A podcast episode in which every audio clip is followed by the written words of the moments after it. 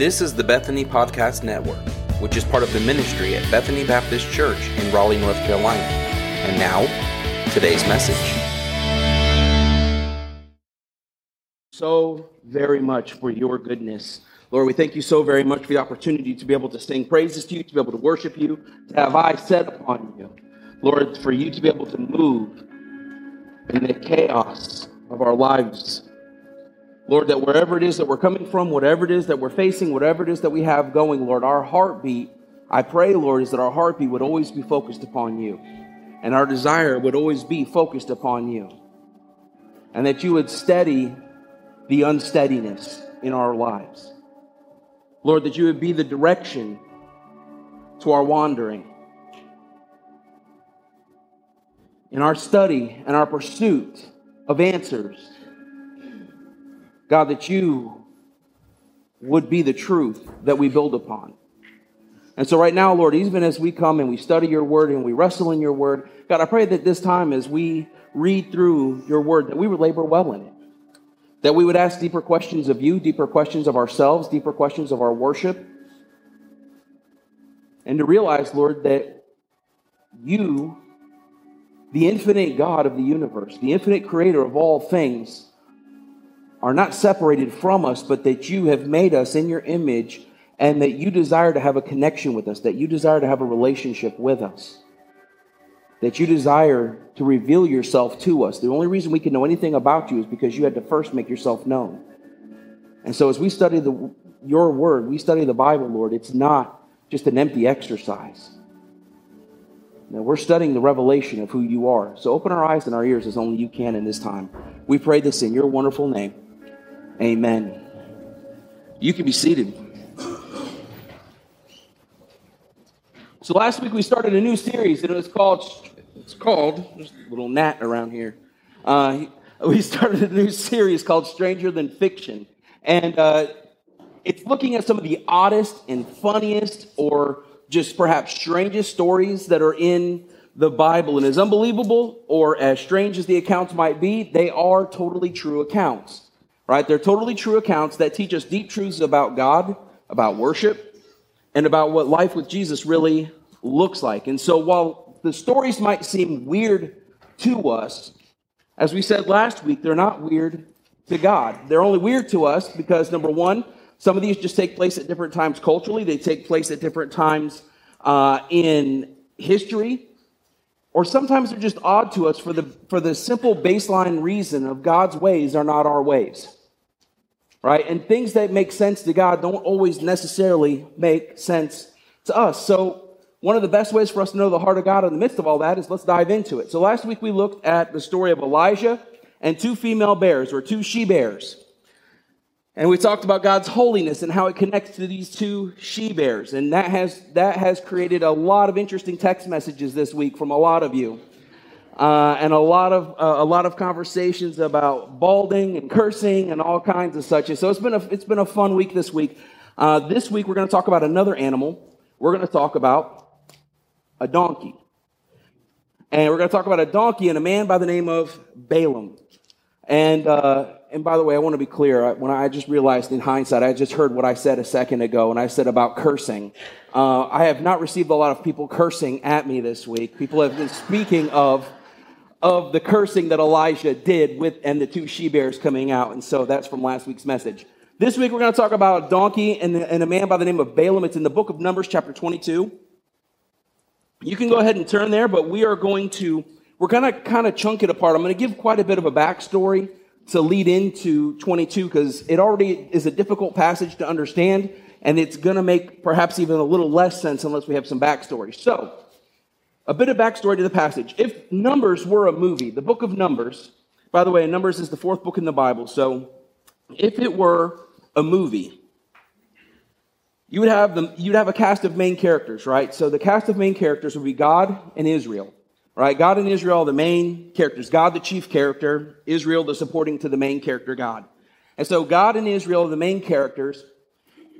And what happens in the book of Numbers is the way it's kind of broken apart is if you have chapters 1 through 21, and it talks about the main characters, God and Israel. And then there's a gap. And then at 25 through 31, it goes back to talking about Israel and the Lord. But in chapters 20 through 22 through 24, the focus, the focus shifts a little bit. And even though the story is still about Israel, they're not contributors to these chapters. And so they're talked about. They're even seen at one point in the, in the chapters. But just like a movie, whenever you have main characters, there's going to be times where the camera pans away from the main characters and it goes to kind of the supporting cast and you get like a backstory to the supporting characters or maybe a backstory to the villain or something like that. But what it does is it helps build perspective for the entire story. And that's what happens with chapters 22 through 24 is it, it gives us a different perspective of the same story. The focus shifts to what's happening in a land called Moab. And at the same time that 22 through 24 is happening in Moab, Israel is actually present in Moab. They're camping in the fields of Moab. And so, even though Israel's not directly involved in chapter 22 through 24, it is still very much about them. And so, at this point in the Bible, when we get to chapter 22 of Numbers, Israel has, has been rescued from Egypt. They've been rescued, rescued from slavery in Egypt. God has promised them a special forever home, the promised land. They are making their way to the promised land, right? But as they're journeying to the promised land, they start to act like a bunch of kids complaining in the backseat of a car in the 70s and 80s, right? And they're, they're back in the day, right? Vehicles just had a seat in the back. There wasn't minivans. There wasn't like multiple layers. You crammed 12 kids into the back seat of one car. And, and all along the way, you would hear things like, I'm hungry. I'm thirsty. It's hot. He's touching me, right? And that's what Israel does all through the wilderness. As they're wandering through the wilderness, they're complaining. They're like, it's hot. I'm hungry. I'm thirsty. He's touching me, right? And so, like a parent, right? A parent in the 70s and 80s, a parent would say, you know what, you keep it up, I'm going to pull over and you can walk the rest of the way. Well, God actually does that. So he just pulls the minivan over. He's like, get out. Y'all can walk for 40 years before you can go to the promised land. And so that's what ends up happening. So in Numbers 22, they've been wandering in the desert, in the wilderness for 40 years. That that time is coming to a close. They're about to move into the promised land. As they're wandering toward what would be the promised land, they're, they're going through different nations and they're conquering those different nations. And they've had a bunch of different victories that have taken place, which starts to cause kings who are watching the trajectory of Israel traveling along the map they say, you know what, they're heading right for us. And so it starts to cause a lot of kings and a lot of leaders to worry because they say, you know what? They're coming our way. And everywhere they go, they have victory. And so it's causing a lot of kings to be fearful. One of those kings is a king by the name of Balak. And he is the king of Moab. And Balak, who's the king of Moab, he sees Israel coming. And so he summons, right? He, he summons a pagan prophet who's a non Israelite, he's from a different land. He's, he's, he hires basically a man by the name of Balaam. Balaam is involved in the dark parts of the supernatural in sorcery. Balaam knows of God very, very well, but he doesn't worship God as God, right? He apparently makes money by casting curses on people, right? So he's sort of like a supernatural mercenary, right? A hired hand. And so people would call him in, he would curse the people, and he would deal within the supernatural. So Balak has already watched Israel crush other nations on the way to the promised land, and he knows that no matter how big his army is or how cool the weaponry is, they're not going to be able to compete with Israel. So he says, if I can't beat them with my army, because they have a supernatural God warring with them, what if I take a page out of their playbook and we go the supernatural route? So he calls on Balaam to come and to cast a curse on Israel. And so that maybe Moab might have a chance at beating them. And so the officials arrive where Balaam is, and they say, Hey, we're from Moab. King Balak sent us. He wants you to come and to cast a curse on Israel because they're about to conquer Moab. Would you come and curse them? And, ba- and Balaam says, You know what? Let me think about it for a night. Let me see what the Lord has to say about that. And so the guys say, Great. So they find a hotel for the night. They go to sleep. Balaam seeks the Lord, and God actually speaks to Balaam. God speaks to Balaam, and he tells Balaam in verse 12, Do not go with these men. This is what he says. Then God said to Balaam, you are not going to go with them. You are not to curse this people, for they are blessed. And this, by the way, for those, for, for, you know, resident Bible nerds, this is referencing the Abrahamic covenant that God made, where God said that if, if you're faithful to me, I'm going to bless you and no one's going to be able to curse you. And so God's upholding his promise, showing that he's a God of promise. And so he tells them, he tells Balaam, you can't go with them, send them away. So Balaam tells the officials, hey, I appreciate the offer, can't go, have a great trip. Sends them back to Balak. Balak's not happy with that. He says, you know what? Let's send a bigger and a higher ranking official, uh, delegation of officials. And you guys go and you guys open the storeroom for him and you let him know how bad we want him. So they go and they say, Hey, Balaam, we know you already said no, but King Balak really, really insists. You can have all the gold or silver that you want if you just come with us and you curse Israel. To which Balaam says in verse 18, he says, If Balak were to give me his house full of silver and full of gold, I could not go against the command of the Lord my God to do anything small or great. Right? So that's really interesting because you have to remember again, Balaam is a pagan prophet. He is not a believer, but he says, My God, my Lord, my God. And we're going to talk a little bit more about the significance of that in just a little bit. So Balaam hears their offer. He tells them, It doesn't matter how much gold or silver you're offering, I can't do it. He says, But I tell you what, why don't y'all get a hotel for the night? Let me think about it and let's see what happens. And so they'll get a hotel for the night and he sees what happened. He goes before the Lord and he goes, Hey, what should I do? And this time, the Lord tells him that he can go. He tells Balaam that you can go, but when you go, you can only tell them what I want you to say. You can only tell Moab what I want you to say. And that's where our, our section of scripture is going to pick up that he's on his way to go see Balak. It's also where the story gets a little strange. Okay? So, Numbers chapter 22, verses 21 through 35. Here's what it says. It says that when he got up in the morning, Balaam saddled his donkey and went up with the official of Moab. But God was incensed that Balaam was going. And the angel of the Lord took his stand on the path to oppose him. Balaam was riding his donkey, and the two servants were with him. And when the donkey saw the angel of the Lord standing on the path with a drawn sword in his hand, she turned off the path and went into the field. So Balaam hit her to return to the path. Then the angel of the Lord stood in a narrow passage between the vineyards with a stone wall on either side. And the donkey saw the angel of the Lord and pressed herself against the wall, squeezing Balaam's foot against it. So he hit her once again.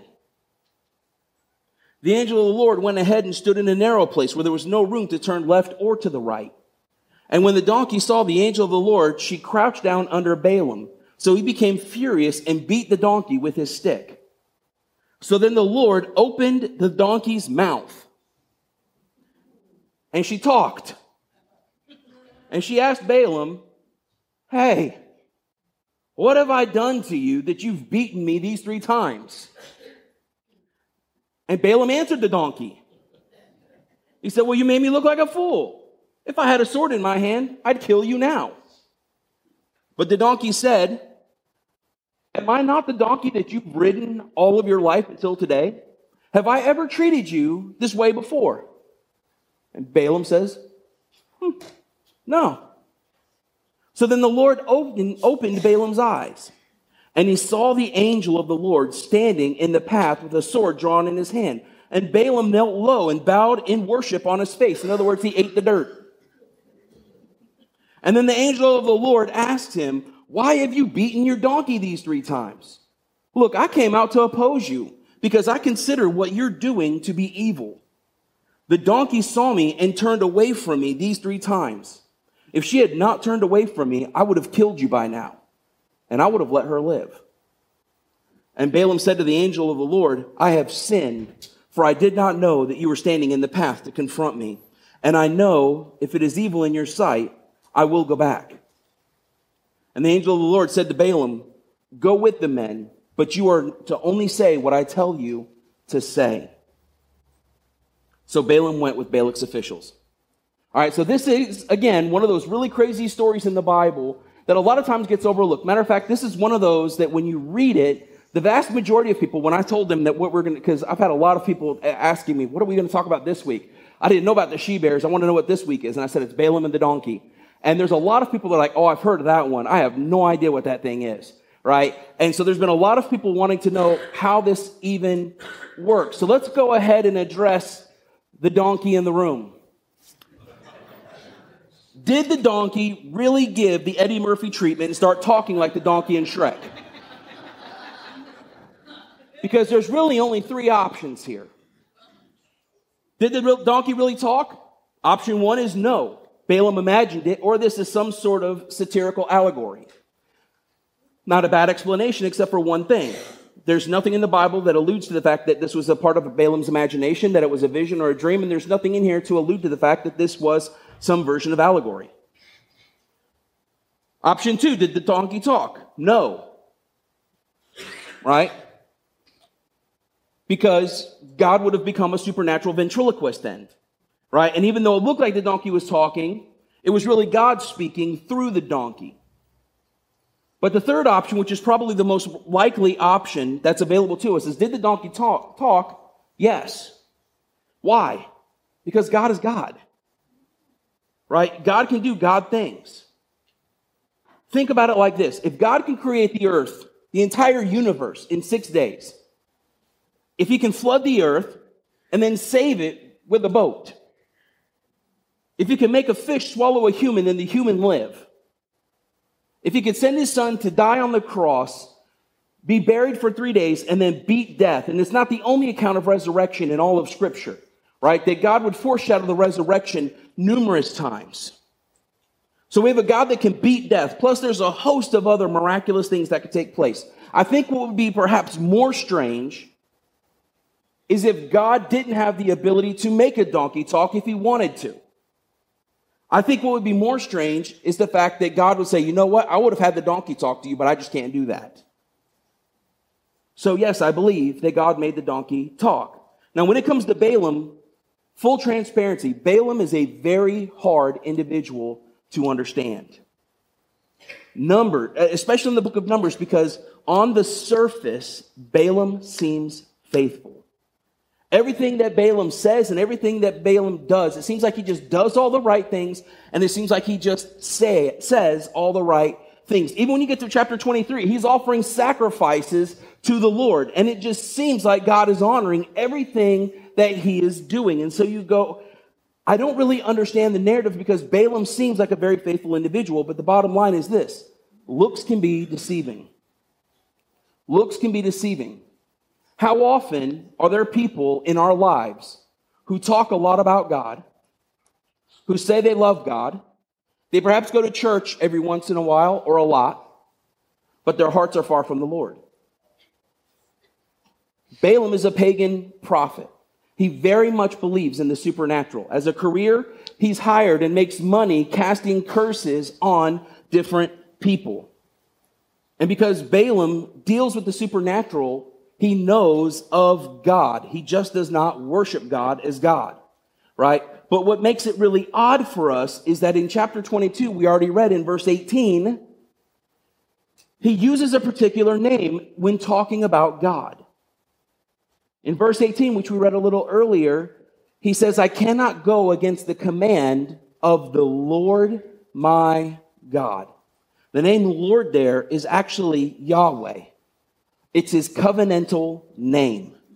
In other words, it's his family name. It's the name that only, uh, you know, you grow up and you've got a, there's a couple of, a couple of us perhaps that you have a family name that if anybody else were to call you that, you'd kind of side eye them, right? Like, you don't get to call me that. That's what my mom calls me, right? There's only a select handful of people in the world that get to call God my Lord, my God. And that's those that believe in the Lord, my God. They're his people. And so when, when Balaam says, my Lord, my God, he's using God's family name. He's using the name Yahweh. He's not talking like generically about God, like, hey, my Elohim, right? My generic God or my idol. He says, my Yahweh. Balaam knows of God, but even though he's using the name of God, it might on this surface look like he's worshiping God and he's honoring God because that was kind of, that was kind of gutsy for him to say, to a king, wasn't it? The king says, Hey, I'll give you all the gold and silver you want. And he says, I don't care if he gives me his whole house of gold and silver. I'm going to do what my Lord and my God wants me to do. Right? That's very gutsy. You're like, I want to be like a Balaam. But the thing about Balaam is, he's not saying that, even though it appears like he's saying that to be honest and sincere in his worship and devotion. What we find out is that Balaam just knows that God's not a God to be contended with. Last week we said that when we read odd and strange passages like this, that there's four things that we can learn and glean from different passages like this.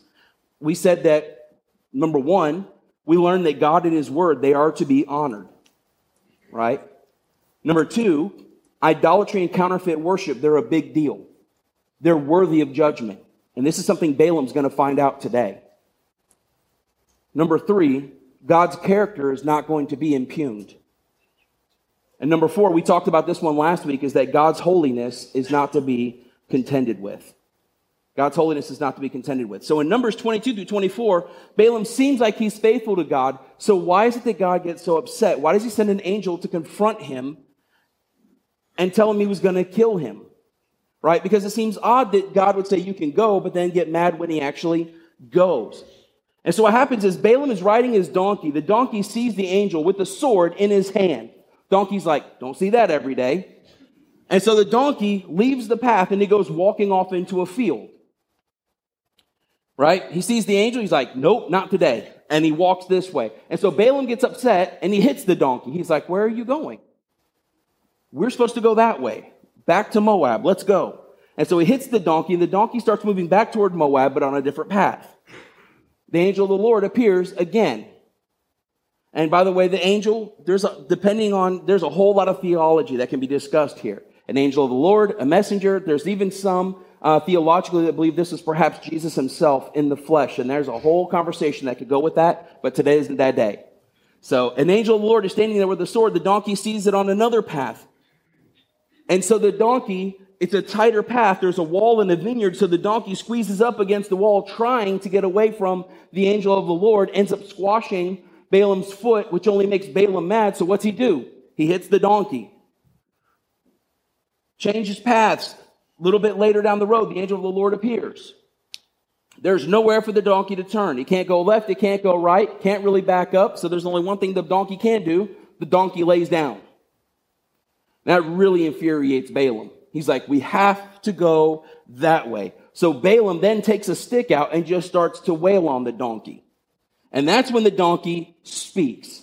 And he goes, Hey, hey, why do you keep hitting me? And the weird part is it doesn't even surprise Balaam that his donkey now talks. He doesn't jump off the donkey and go, You talk. Instead, he just answers the donkey. He goes, Why are you beating me? And Balaam says to the donkey, Well, because you made me look like a fool. You make it look like I've never been on a donkey before. I want to go this way. You wandering off into a field. Matter of fact, I'm so angry. If I had a sword, I'd kill you right now, donkey. And the donkey asks, asks him, right? Very logical question. Why? Haven't I been faithful to you my whole life? Have I ever misled you? And Balaam thinks about it. He goes, Well, no. Which begs kind of a question because how many times do we have friends in our lives that they know the wrath and the judgment that's going to be due to us if we continue the paths that we're walking? And we have friends that see the danger that lies ahead of us that God puts there and they cast warning to us and they go, You don't want to go this way. You don't want to go that way. And we kind of give our friends the same treatment that, that Balaam does to his donkey. We may not hit them with a stick, some might. But we might go and we might turn our backs on those friends. We might insult them. We might attack them. We might argue with them. We might get angry with them.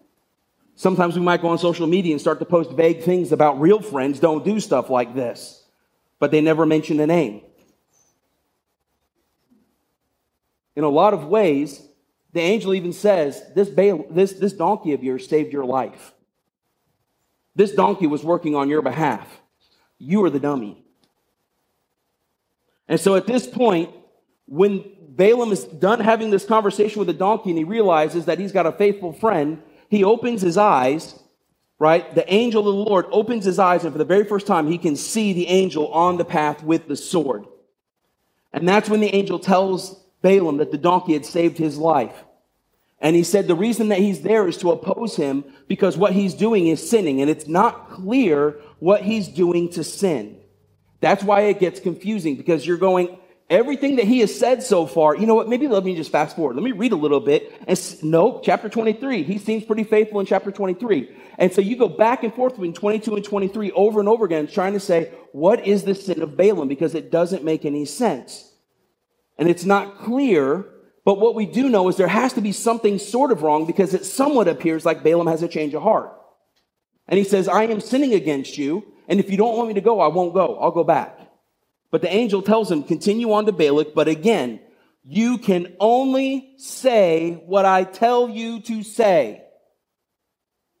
Right? And that's kind of like a little foreshadowing hint that perhaps Balaam had another motive in his heart. That he wasn't planning to say exactly what the Lord said, or maybe he was, but he's going to put a little in there for him, make a little cheddar on the side.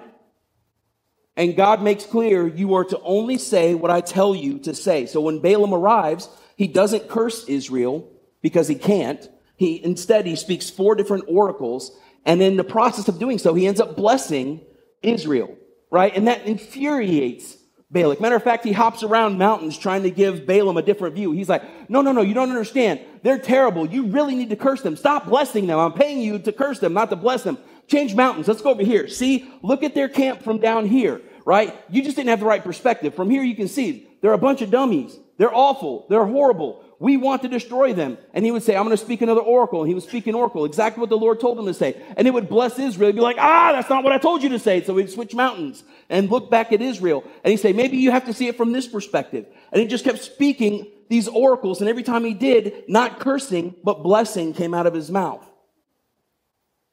So when you take 22 and 23, you lump them together, you go, I just don't understand, Lord. Why are you so angry? Why did you tell Balaam he can't go, but then you told him he could go? Then when he did go, you tried to kill him. But then after not killing him, you said that he could keep going anyway. Why? Because the bottom line is God knows our hearts.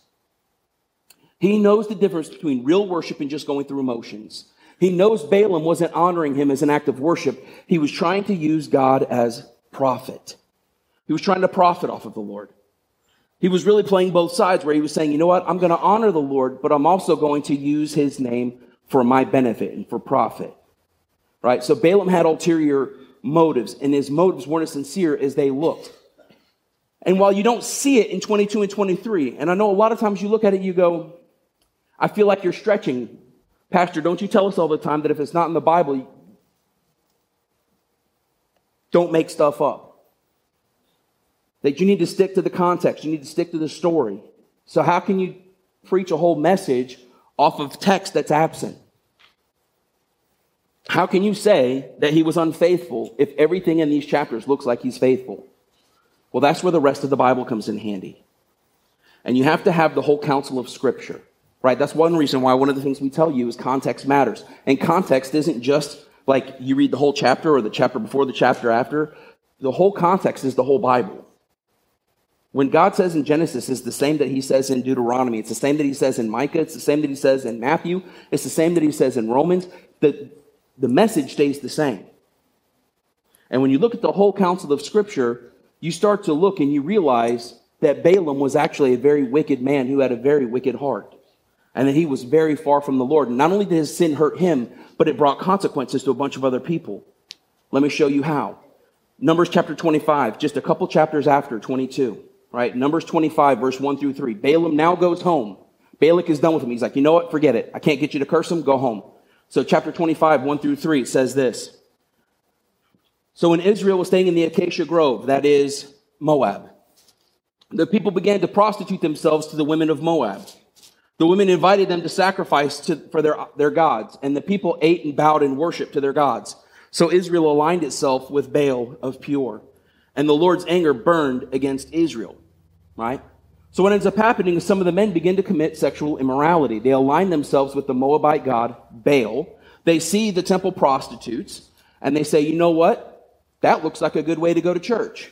And so they start to align themselves with false pagan worship, and they start to turn their hearts from God toward this idol, this fake wannabe God, Baal. And you go, okay, well, how did that even happen? And what does that have to do with Balaam? Well, look at Numbers chapter 31, verse 16. Numbers chapter 31, verse 16, just a couple chapters later, it says, Yet these women, talking about the women that the men were drawn to, it says, they're the ones who, at Balaam's advice, incited the Israelites to unfaithfulness against the Lord in, in the Peor incident. Right now it has a name, the Peor incident. So that the plague came against the Lord's community. Right? So it turns out that the whole reason that the Moabites start to move into the camp with Israel and they start to uh, they start to allure them toward pagan worship is because Balaam had apparently, while saying, I can only say what the Lord says, had somehow gone away with a back channel way and had given advice to uh, to the prostitutes and to the false worship and the and the uh, and the false priests of Baal, and had given them a different game plan. But understand something: the women of the Moabite, the Moabite women, they didn't make the men sin. The men did that all by themselves. They saw the women, they saw the temple prostitutes, they saw the opportunities for pagan worship practices. They saw a different kind of church service, and they were like, you know what? That seems a little bit better than my church service. And they made that decision, and that stupid decision, all by themselves. Men who weren't leading their families and leading their homes like God had called them to do. And so, number 25, what we end up seeing, what, we read a couple chapters back, 25 verses 1 through 3, when Israel starts to sin, that was because the decisions and the wayward hearts of Israel. But Balaam's sin, it didn't, it wasn't just costly for Israel, it was also costly for Moab. There were consequences for the sin of Moab. How many of you remember when we were studying the book of Nehemiah just a couple weeks ago? And in the book of Nehemiah, it said that no Moabites could enter into the assembly of God. They could enter into the worship in the worship place of God. We didn't really address why. We just said this is because of the, the sin of the Moabites back earlier in Israel's history, but we didn't really get into why. Well, let's take a look at why now. Deuteronomy chapter 23, verses 3 through 5, it says this. This is God commanding. He says, No Ammonite or Moabite may enter the Lord's assembly. None of the descendants, none of their descendants, even to the tenth generation, may ever enter the Lord's assembly. This is because they did not meet you with food and water on your journey after you came out of Egypt. And because Balaam, son of Beor, was hired to curse you. Yet the Lord your God didn't listen to Balaam. He turned the curse into a blessing for you because the Lord your God loves you. If you're reading that right, you should probably be asking yourself, what curse? Because I thought he only gave blessing. Well, the words of his mouth said blessing, but the heart of Balaam said curse. And God said that he didn't listen to the words that came out of Balaam's mouth because he knew the condition of Balaam's heart. And he ended up having to rescue. We find out, in, it talks about it in uh, Joshua chapter 24. We're not going to read that passage. But Joshua chapter 24, verses 9 and 10, God even says that he rescued Israel from Balaam's words. Right? How bad a blessing must that have been that was offered that God had to rescue them from blessing?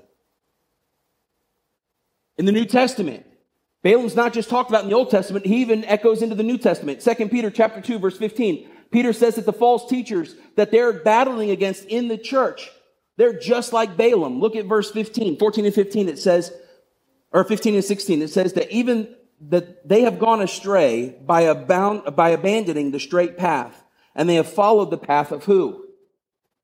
Balaam, who loved the wages of wickedness, but received a rebuke for his lawlessness, a speechless donkey who spoke with what? A human voice, and restrained the prophet's madness.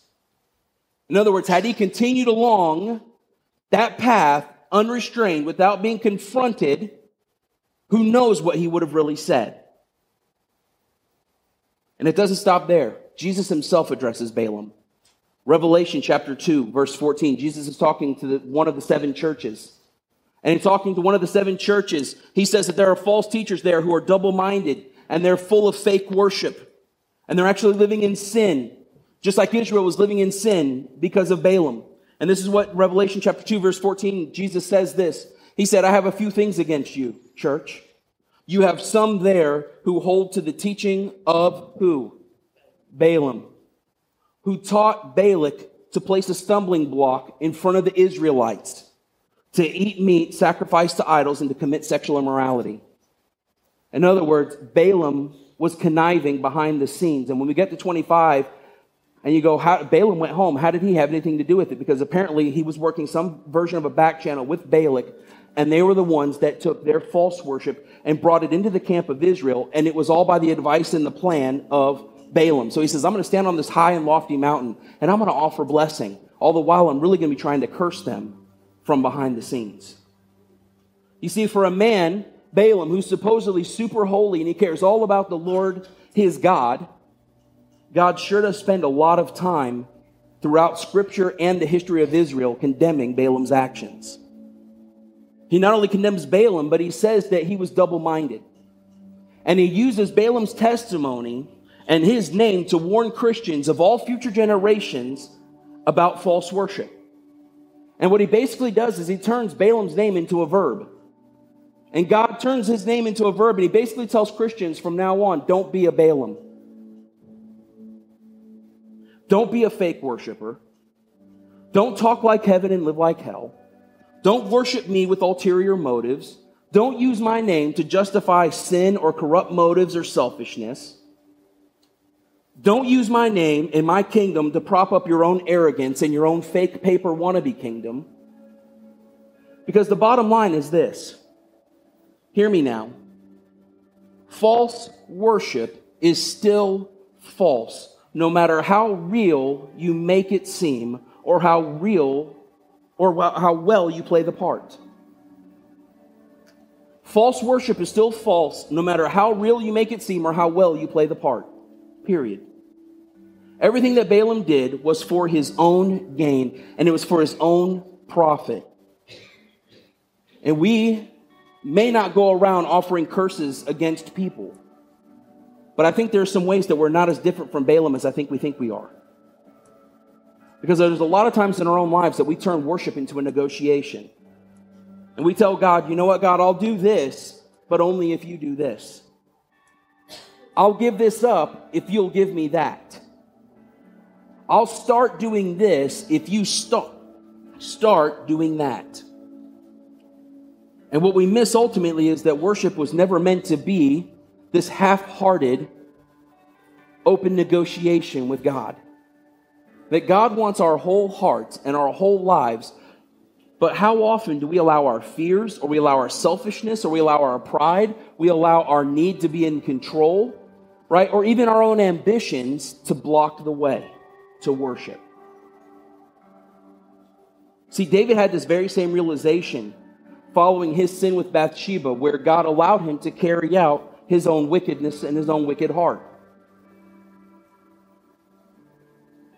And then he saw a beautiful woman. And utilizing power, he's king. He summons her, married woman, beautiful, to his house. And he has this illicit affair. She ends up pregnant. And to cover up the tracks, he ends up murdering her husband. And sitting in the consequence of his decision, he now sees the reality of everything that he's done. His eyes were opened. And when his eyes were opened, he penned one of the most heartbreaking Psalms in the Bible, which is Psalm 51. And in Psalm 51, this is what he said. Chapter 51, verse 15 and 7 through 17, it says, Lord, open my lips, and my mouth will declare your praise. You do not want a sacrifice, or I would give it. You're not pleased with a burnt offering. The sacrifice that's pleasing to God is a broken spirit. You will not despise a broken and humbled heart, God. See, what he says is, God, I feel so wretched for what I've done. I want to offer sacrifices, but you wouldn't accept them. I want to sing a song, but you don't want to hear it. I want to come and I want to I want to offer up all the religious steps and actions. I'll go to church for the next 28 years, never miss a Sunday. I'll pray a million times. God, I would do all of these things for you. But you don't want to hear anything from my lips right now because the words that come off of my lips mean nothing. Me showing up at church, great, but it means nothing because my heart isn't actually in the building with me. Singing the songs, they're empty. You don't desire a bunch of empty religious platitudes or actions. I would give them to you, God, if you would take them, but you won't. And what he says is, and it's funny because David's not taking and dismantling the entire sacrificial system. What he's saying is, God is saying, this is the way to worship me. But his heart is so broken and he is so in so much wickedness that he can't even offer sacrifices. Because before he can offer a sacrifice, David says, What you really want from me is a broken heart. You want me to understand and feel the weight of my sin.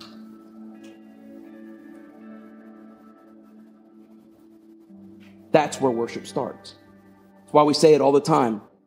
Without humility, there can be no worship. God desires humbled hearts. See, the story of Balaam and his donkey, it's a funny one, but it's not so much funny like haha, it's funny ironic. Because even though Balaam is portrayed as this powerful pagan prophet, it turns out that his donkey had more spiritual insight than he did.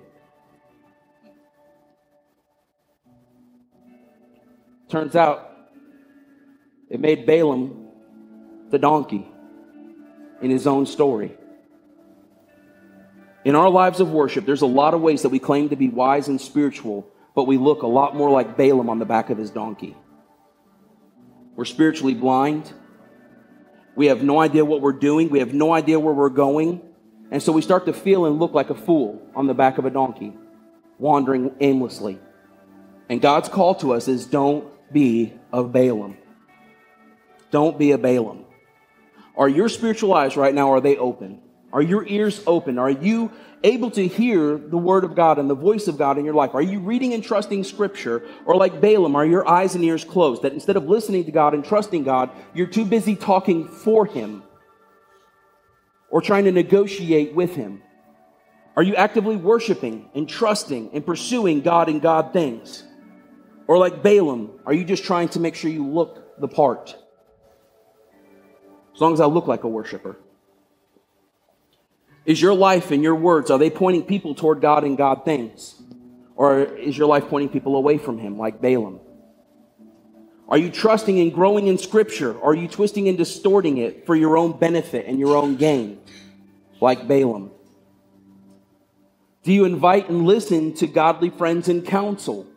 Or do you push them away or even mistreat them like Balaam did his own donkey? He was just trying to help him steer God's wrath.